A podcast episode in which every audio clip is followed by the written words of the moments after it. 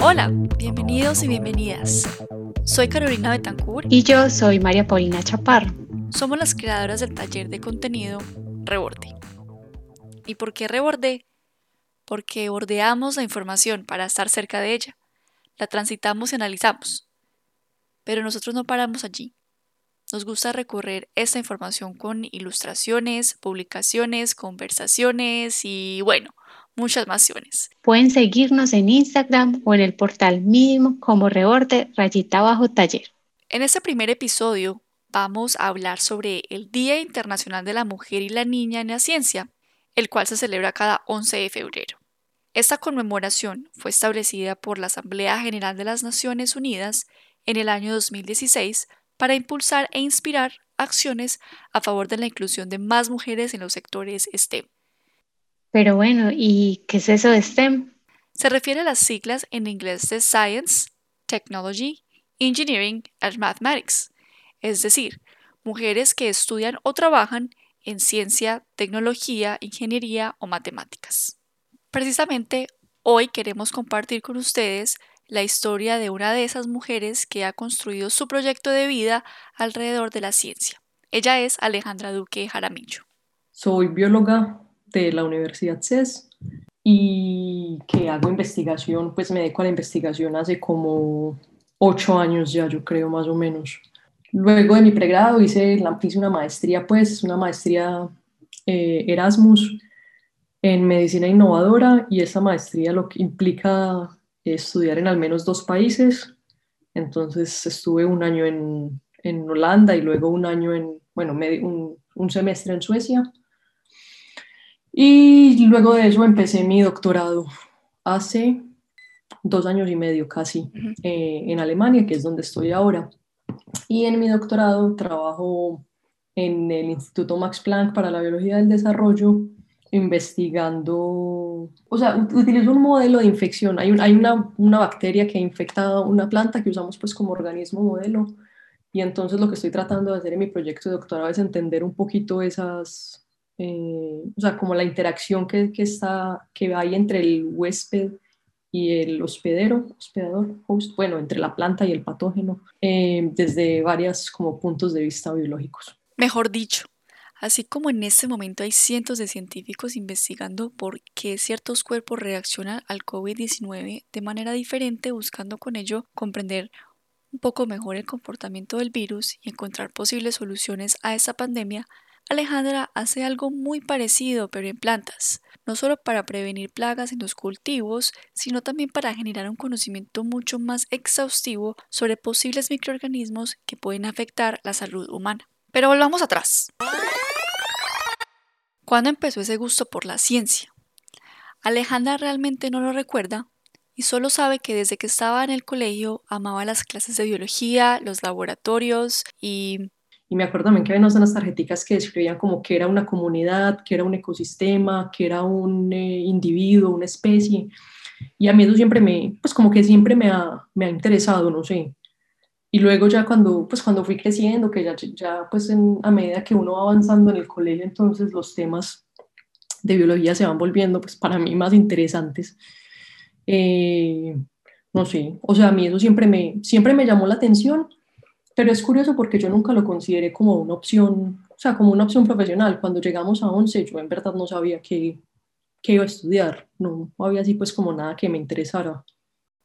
Y es que como muchos adolescentes que se enfrentan a la gran decisión de elegir una carrera profesional, Alejandra, al igual que muchas de nosotras, no tenía muy claro qué quería estudiar.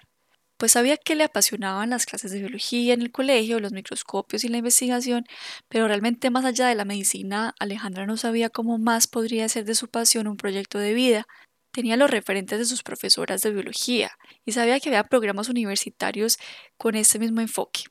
Y tal vez por ello decidió estudiar biología, buscando con ello tener algún día su propio laboratorio para seguir investigando y poder comprender el mundo microscópico. Alejandra no tenía muy claro qué era eso de convertirse en bióloga cuando comenzó su carrera profesional, y pues su familia tampoco lo entendía, y más importante aún, no comprendía cómo esa carrera le podía dar la estabilidad laboral que tanto buscan nuestros padres.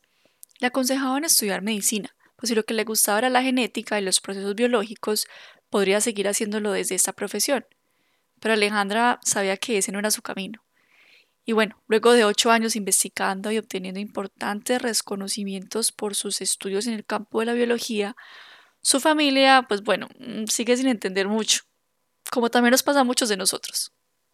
Yo creo que no entienden mucho, la verdad. Em, de nuevo es porque la biología es una cosa como, o sea, primero es una cosa muy amplia y segundo en general algo que está muy alejado de nosotros, como dices, pues sí, entonces, digamos, es mucho más fácil entender qué hace un arquitecto o qué hace un médico o qué hace un psicólogo, ¿cierto? A qué hace un biólogo. Por ejemplo, ahora cuesta mucho, ahora que estoy en el doctorado, es como que yo creo que no entienden bien como si yo estudio o trabajo, ¿cierto? Si soy un estudiante, si tengo clases, o si, sí, o sea, como, ¿qué, qué, vos qué sos y cuánto te falta para acabar eso? Y dura cuatro años y por qué dura tanto, ¿cierto? O sea, cosas como así en general, en general, o sea, a pesar pues de eso, siempre se muestran interesados por lo que hago y siempre, pues sí, sí, me preguntan y tratan también como de entenderlo muy desde lo que ellos en general pueden hacer, que es como tratar mucho de, de, asociarlo con algo de lo que pronto puedan tener más impacto, ¿cierto? Como, ah, bueno, entonces lo que estás haciendo es porque de pronto entonces puede ayudar, no sé, a las plantas a que los cultivos se mueran menos. O ah, después con eso entonces puedes, no sé, ayudar a desarrollar vacunas o tratamientos o cosas así, pues pero sí, no, yo creo que ya están acostumbrados. Ya saben que soy bióloga y que, no sé, hago cosas raras. Pero que la gente no entiende, ¿cierto? Cuando uno dice como, cuando tú le dices a alguien, me imagino, si por ejemplo yo fuera una persona que está investigando qué virus tienen los murciélagos en unas cuevas en China, mucha gente no entendería uno para qué hace eso, ¿cierto? Hasta que luego se dan cuenta de que es que uno de esos virus puede saltar a un humano y tenernos a todos encerrados un año en la casa. Y entonces ahí sí, sí empieza a verse más porque es importante, ¿cierto? O no sé, que hay una plaga que está infectando a, a los bananos y como todos los bananos son idénticos genéticamente, estamos en riesgo de que se pierda eh, el banano como lo conocemos. Entonces hay que hacer algo al respecto. Entonces ahí es cuando se vuelve, se vuelve importante. Sí, hasta que no nos toca, uno no, no se da cuenta de, de lo importante que, que, que es realmente. El hecho de que ni Alejandra ni su familia supieran muy bien qué era eso de ser bióloga responde también a una falta de referentes de mujeres profesionales que se dedican a la ciencia y a la investigación. De hecho, en distintos informes de las Naciones Unidas y de otros organismos multilaterales se ha demostrado que el sesgo resultante del proceso de socialización y de los estereotipos que se le, se le han inculcado a la familia y en la sociedad frente al rol que tiene la mujer, pues nosotras realmente tenemos menos apoyo o motivación para elegir carreras STEM. La existencia de referentes claros es pues fundamental para inspirar a que más niñas y adolescentes se decidan por proyectos de vida alrededor de la ciencia, la ingeniería o las matemáticas. El caso de Alejandra es un ejemplo de ese impacto positivo que puede tener para dar mayor seguridad y claridad a la hora de tomar decisiones de vida. Alejandra tenía el ejemplo de sus profesoras de biología en el colegio, quienes le mostraron un posible camino para su futuro. Y cuando llegó a la universidad, pues adivinen qué pasó. Creo que tuve un buen balance de profesoras y profesores para, para admirar, ¿cierto? Entonces ahí sí tenía más referencias, por ejemplo, de que había, había profesoras que me parecían muy tesas y eran mujeres, entonces era, vale, yo o sea, puedo ser así tan tesa, ¿cierto? Yo decía, ah, bueno, qué tan bacano ser como esta profesora cuando, cuando sea grande, yo quiero saber todo lo que ella sabe. Si bien Alejandra reconoce que ella no ha tenido experiencias directas donde haya sentido alguna limitación por ser mujer, por el contrario, las mujeres han sido su motivación para llegar donde está. Y aunque nunca se haya sentido atacada en el campo científico por ser mujer, sí comparte con nosotros algunas restricciones y desventajas que ella cree hacen que muchas mujeres no continúen sus carreras científicas, no solo desde su experiencia personal y profesional, sino también desde experiencias que ha tenido o que conoce de compañeras y, líderes en, su campo. Cosas que son, así como tú dices, institucionales y que son muy sutiles, eh, de las que uno a veces no es muy consciente hasta que de pronto alguien se las, se las trae como a colación. Pero no sé, o sea, algo, algo tan sencillo como tener hijos, ¿cierto? Tener hijos es un, o sea, tener hijos puede ser terriblemente malo para tu carrera científica, porque van a ser que, o sea, claro, vas a estar en embarazo, entonces si por ejemplo trabajas en un laboratorio o trabajas en ciertos campos con cierta sustancia, entonces ya no vas a poder trabajar con eso porque puede ser tóxico para el bebé, ¿cierto? También es que la barriga se vuelve incómoda para trabajar en una mesa después de un tiempo.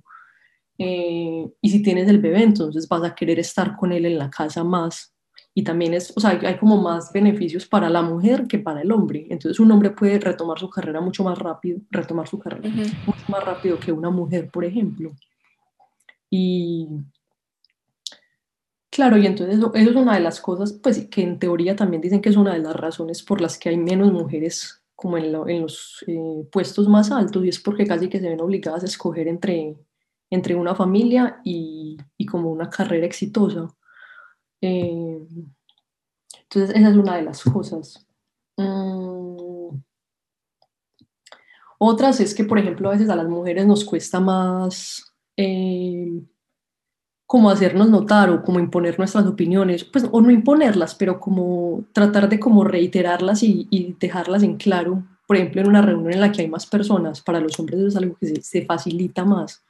Entonces también, eh, de algún modo, eso, o sea, eso sí también es algo que, que pasa. Y puede que no pase, o sea, probablemente no pasa solo en la ciencia, pues, pero es como lo que, lo que, como lo que yo conozco o que sea más frecuente que, por ejemplo, interrumpan a las mujeres cuando están hablando, a que interrumpan a un hombre.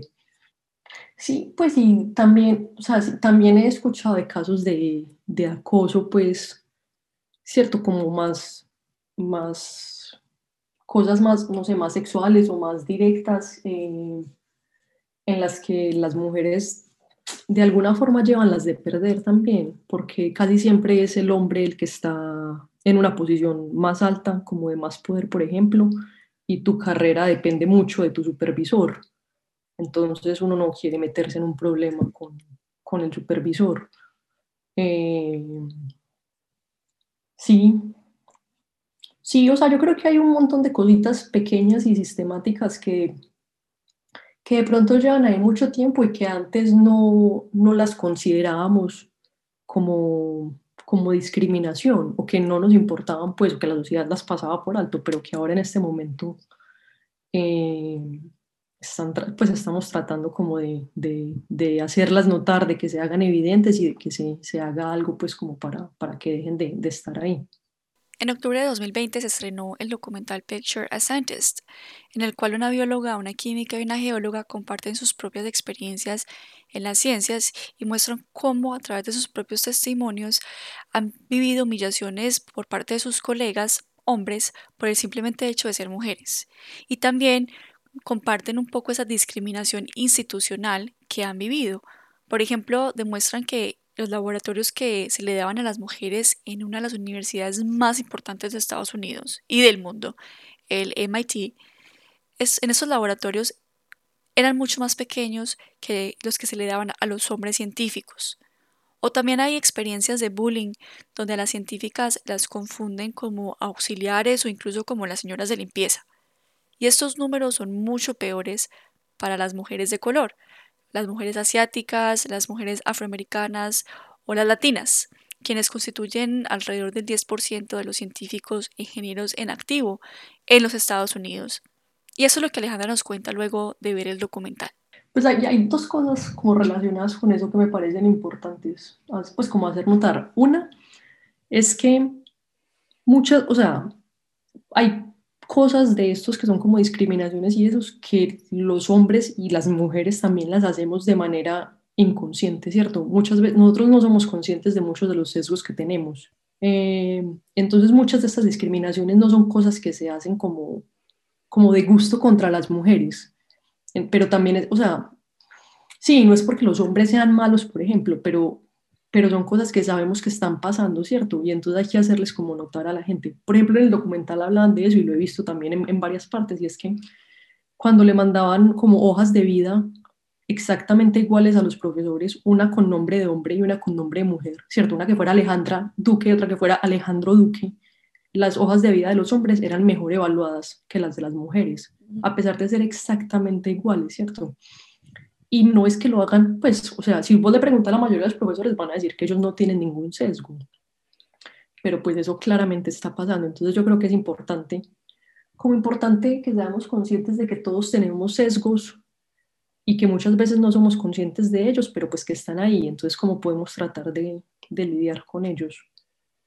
Lo otro es que justo estaba buscando ahorita como, pues como cosas así de las mujeres, pues así como de mujeres en ciencia y discriminación y esas cosas. Y me encontré con un, caso muy interesante, que es una mujer que tiene una carrera científica, pero claro, se, o sea, eh, luego hizo una transición a hombre, ¿cierto? Entonces digamos que esta persona tiene la experiencia de estar en ciencia siendo mujer, pues siendo mujer no, pero siendo identificada como mujer y luego siendo identificada como hombre y él decía que él se daba cuenta de que los colegas, o sea, de que los, la gente reacciona diferente a él siendo hombre a cuando era mujer. Había una anécdota pues que como que contaban ahí que decía que él una vez había dado una charla y que escuchó a un colega diciendo como, ah, estuvo muy buena la charla de, de este investigador. Entonces dijo, claro, es que su, su, investigación es mejor que la investigación que hace su hermana. Y su hermana es, es exactamente la misma persona, ¿cierto? Es la misma ciencia, solo que ahora la persona que le está presentando es un hombre. Entonces me pareció súper interesante. La pregunta es entonces, ¿qué se está haciendo y cómo se puede lograr cerrar las brechas entre mujeres y hombres que estudian o trabajan en las carreras STEM en las universidades, centros de investigación, incluso en los sectores públicos y privados? Pues he visto que hay muchas universidades, institutos o, pues sí, así, como mm, relacionados con la investigación que están tratando activamente de reclutar más mujeres eh, para, para, las posiciones que tienen. Entonces, eh, no sé, por ejemplo, en mi grupo en particular donde trabajo, yo sé que mi jefe trata de, pues como que trata activamente de, de invitar mujeres. Eh, como candidatos pues a las diferentes posiciones que hay en el laboratorio. En el instituto también hubo, el instituto en el que yo trabajo hay como seis posiciones de, como de dirección y hasta hace dos años o tres eran una mujer y el resto solo hombres. Luego llegó una mujer nueva y ahora en este momento está que son tres y tres, ¿cierto? Y está bien porque activamente como en esas búsquedas cuando, o sea, cuando se abren las posiciones, entonces se trata de, también de tener como un pool de candidatos más balanceado de entrada, que sean la misma cantidad de mujeres y la misma cantidad de hombres, eh, que también me parece pues importante. Eh, sí, o sea, yo creo que en general la gente, o sea, los diferentes como estamentos están tratando más de, de incluir mujeres en, en sus cosas. También he escuchado que entonces, claro, por ejemplo, hay un comité de evaluación y entonces para que sea justo, queremos tener la misma cantidad de hombres y de mujeres, ¿cierto?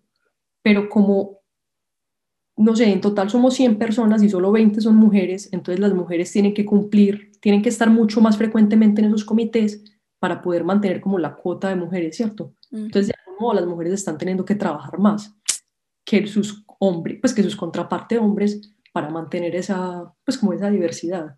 Entonces, mientras que a un hombre le toca, no sé, dos veces al año, a una mujer le puede tocar tres o cuatro veces, porque hay menos mujeres.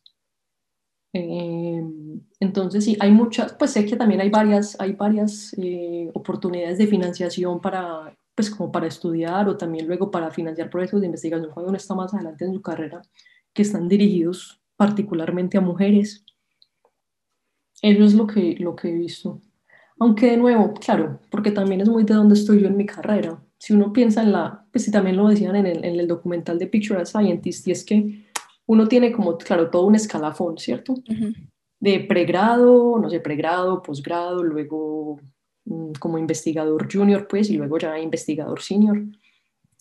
Y hay, o sea, como hay muchas mujeres en el primer escalón, pero se van perdiendo como a lo largo. Yo todavía estoy en un punto donde las mujeres como que no se han perdido tanto, ¿cierto? O sea, yo todavía estoy rodeada de, de muchas mujeres en, mi, en mi día a día, afortunadamente.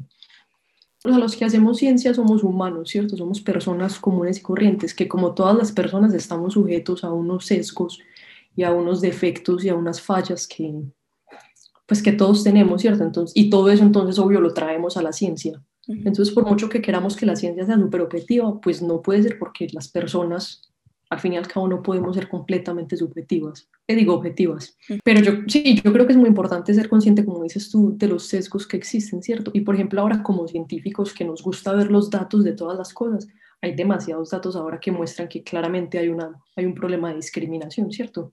Entonces ahora con datos de pronto podemos empezar a hacer cosas más objetivas para evitar que, que eso siga sucediendo. Y bueno, luego de muchos ires y venires, de viajar, estudiar y pasar incluso larguísimas horas en los laboratorios, Alejandra sigue estando enamorada de la ciencia y de su capacidad para sorprendernos. A mí de la ciencia en general lo que me gusta, ¿qué me gusta? Hay un par de cosas que me gustan. Una es que hay o sea, hay muchas cosas por hacer, ¿cierto? Y entonces, eh, no sé, mi día a día es diferente, pues como los días son diferentes, hay muchas cosas para aprender. Eh, y es increíble estar rodeado de gente que le gusta tanto lo, lo, que hace, pues. Y también como, es que de verdad, o sea, el mundo funciona de formas demasiado mágicas e interesantes. Entonces, es, a mí siempre me parece muy bacano y me sorprende de tanto en tanto como como tantos procesos pequeñitos que están pasando en nuestro interior que nos permiten como estar donde estamos y eso me parece muy mágico y eso me gusta. Quisimos compartir con ustedes la experiencia de Alejandra, una joven investigadora, ya todavía es menor de 30 años, que ha dedicado su vida a explorar el mundo así como la posibilidad de trabajar como científica. Es una decisión para nada fácil, pues la falta de referentes claros en nuestra sociedad sobre mujeres en la ciencia dificulta mucho en gran medida esa, esa capacidad de imaginación y de decisión. Pero Alejandra siempre supo escuchar su corazón y eso que la ponía a vibrar. Y sin duda alguna, al haber estado rodeada desde muy pequeña de mujeres científicas a las cuales admiraba, y tener un balance de profesores hombres y mujeres hizo que para ella el género nunca fuera un factor que determinara sus decisiones, ni mucho menos un impedimento para llegar a donde ella se propusiera. El Día Internacional de la Mujer y la Niña en la Ciencia es eso, una invitación para abrir nuestras perspectivas sobre el rol de la mujer en la ciencia, para descubrir un mundo, un universo donde las mujeres participan igualmente en la búsqueda de soluciones a los problemas del mundo, no solo desde la ciencia, sino también desde la literatura, las ciencias sociales, las artes, bueno, etc. Y bueno, no queremos despedirnos sin antes rendir un homenaje a todas esas mujeres que han decidido con valentía romper los estereotipos del género femenino eh, en sus tiempos, aguantando incluso violencias físicas y psicológicas, por el simplemente hecho de tener un pensamiento crítico y querer buscar un espacio mucho más amplio para todas nosotras en las discusiones de, de nuestra humanidad.